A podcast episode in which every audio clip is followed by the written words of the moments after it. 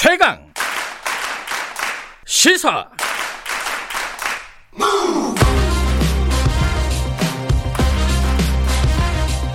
지금 여러분께서는 김경래 기자의 최강 시사를 듣고 계십니다. 네, 김현미 국토교통부 장관이 교체됐습니다. 뭐네개 부처에 대한 개각을 단행을 했는데 자, 부동산 정책이 좀 변화가 있을까 뭐 여러 가지 해석들이 나오고 있습니다. 어, 저희들이 부동산 정책 관련해 가지고 각 분야의 전문가들에게 얘기를 나누고 있는데 지금 오늘은 더불어민주당 쪽 얘기를 들어보도록 하겠습니다. 진성준 의원 연결돼 있습니다. 안녕하세요. 네, 안녕하세요. 진성준입니다. 네. 왜냐면 뭐 지금 국토위에 계시고요. 예, 부동산 정책에 관련해서 여러 가지 생각들이 있으실 것 같은데 일단은 자, 네 개 부처 개각에 대해서 야당에서는 뭐 추미애 법무부 장관 그리고 강경화 외교부 장관 뭐 홍남기 부총리 이게 빠져가지고 이게 뭐좀 빡, 어, 제대로 바꾼 거 맞느냐? 뭐 오기 내각 아니냐? 그러니까 오기로 어, 안 바꾼 거 아니냐? 뭐 이런 평가도 하고 있는 것 같은데 어떻게 보십니까? 이번 개각은? 어, 대통령께서 집권 후기에 어떤 예. 아- 안정적인 국정 운영을 위해서 아마 연말이나 연초에는 개각이 있을 거다라고 하는 예상이 오래전부터 있어 왔지요. 예. 뭐 예상되었던 반대 야당의 그런 주장은 뭐 정치 공세에 불과하다고 생각합니다. 네. 에, 추미애 법무부 장관은 현재 검찰 개혁을 추진 중이고 네.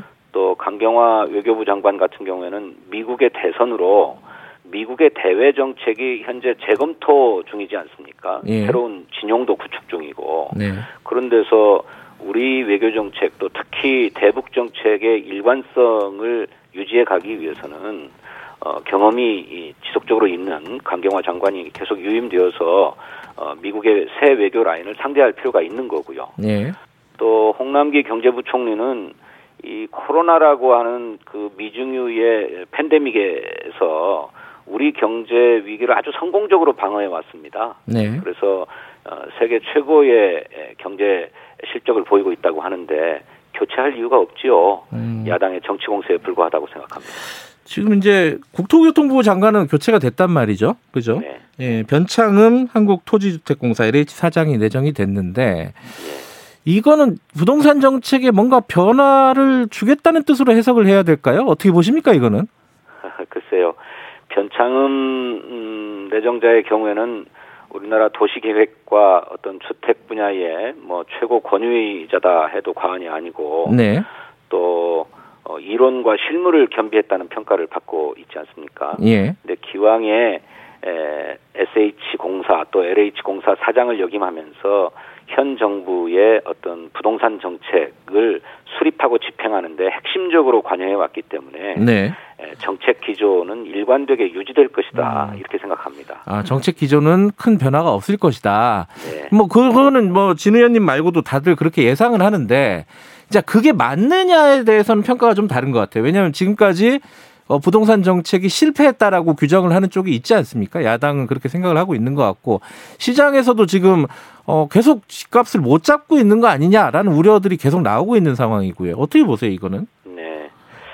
뭐 정책의 실패라기보다 예. 오히려 시장의 실패라고 하는 성격이 더 강하지요. 음. 정부는 어, 집값을 끌어올리기 위한 정책을 한 번도 편, 편 적이 없고 네. 어, 집값을 잡기 위한 정책을 펴왔는데 예. 이것이 무리하고 또 과도하게 에, 정책이 시행되다 보면 네. 시장과 민생에 주는 충격이 너무 크기 때문에 네.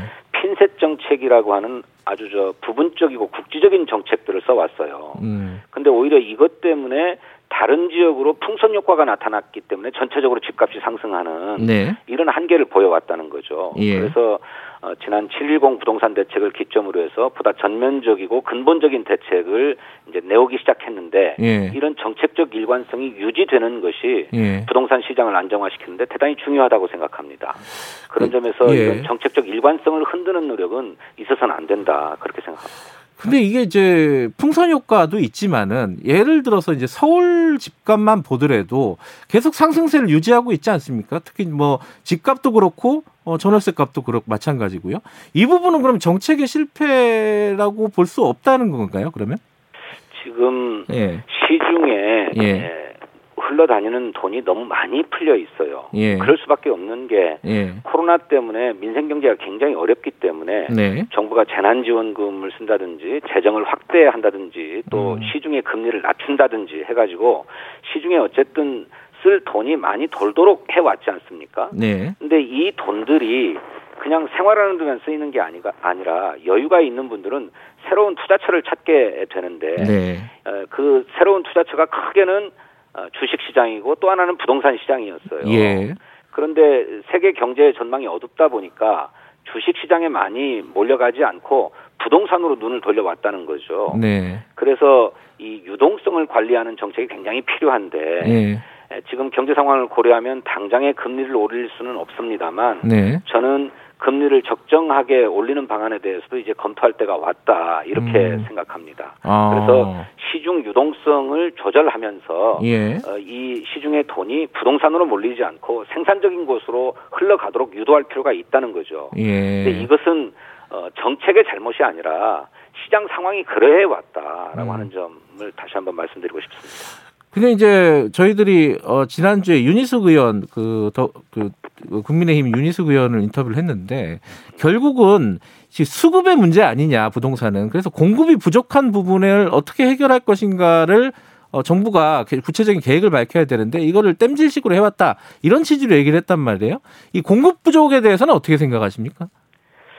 그 그분들이 늘 하는 얘기가 예, 어, 시장을 이기려고 해서는 안 되고 예. 시장이 수요와 공급 법칙으로 작동하는 거니까 공급을 늘리면 된다는 얘기를 그냥 어, 앵무새처럼 말씀을 하고 계셔요. 예, 뭐 일리가 있는 얘기이지만 예, 그럼에도 불구하고 부동산 시장이라고 하는 것이 반드시 수요와 공급 법칙이 그대로 작동하는 시장은 아니라는 것입니다. 네, 어, 잘 아시는 것처럼 어, 집이나 아파트라고 하는 것이 마음 먹은 대로 마구 막 뭐 만들어낼 수 있는 것입니까? 음, 어, 그렇게 만들어서 충분히 공급하고 싶어도 뭐 토지의 제약이나 기간이 많이 걸리는 문제 때문에 제대로 안 되는 게 사실이거든요. 네, 어, 아파트나 주택은 그런 성격을 갖고 있는 것인데 예, 자꾸 공급만 늘리면 해결된다는 식으로 얘기해 왔어요. 예, 지- 실제로 지난 20년 동안 에, 우리나라의 주택 공급은 천만 채가 이루어졌습니다. 네, 그래서 어, 주택 보급률이 이제 가구 수를 상회하는 104%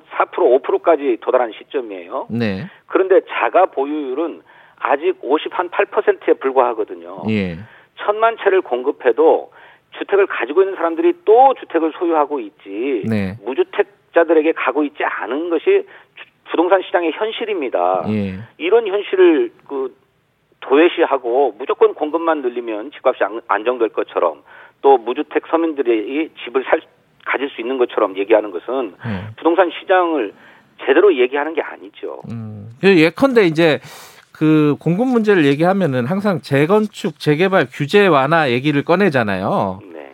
근데 이게 이제 그런 얘기입니다. 이 서울 시내 좋은 자리에 어 입지가 좋은 곳에 어 수요가 분명히 있는데 그 수요를 막았기 때문에 이 문제가 생기는 거 아니냐. 그래서 재건축 재개발 그 규제를 좀 풀어야 되는 거 아니냐. 이게 이제 그 야당의 주장이란 말이죠.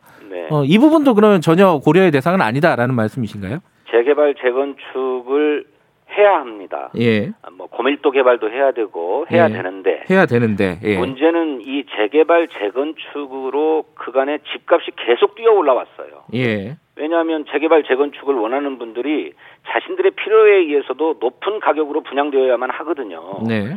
그러니 이 재개발 재건축으로 인한 개발 이익을 공공이 환수하는 방안을 적극적으로 강구해야 됩니다. 음. 그래서 지금 나오는 게 재개발 재건축을 하되 공공이 주도하고 공공이 참여함으로써 네. 개발 이익을 어, 사회가 환원해 갈 수 있도록 하는 체제를 갖춰야 된다라고 예. 해서 공공주도 재개발 재건축 정책을 내놓았는데 예. 이것이 자기 이익이 어, 떨어진다고 해가지고 이익이 크지 않다고 해가지고 뭐 공공 재개발 재건축에는 참여하지 않겠다는 것이 일부 강남에서 나타나고 있는 행태 아닙니까? 네. 그런데 최근에 이 공공 재개발과 공공 재건축을 어, 추진할 필요가 있다라고 하는 데 대한 공감이 확산되면서 네. 또 일부에서는 적극적으로 나서고 있는 상황이에요. 예. 그래서 재개발 재건축을 무조건 허용한다고 해서 능사가 아니고 예. 그것이 주택 가격 상승으로 또 다른 요인으로 작동하지 않도록 네. 적절하게 관리해 가면서 추진해 나갈 필요가 있다고 생각합니다. 음, 지금 전세값도 계속 문제가 되고 있지 않습니까? 네. 어, 상승세를 계속 유지하고 있는데 이게 임대차 3법 때문이 아니냐라는 시각이 있습니다. 이게 내년 뭐 초- 봄쯤이면 안정화될 거다. 이게 김현미 장관의 얘기였는데 이 시각에 대해서는 동의하십니까? 그것도 좀 정확히 볼 필요가 있는데요. 예.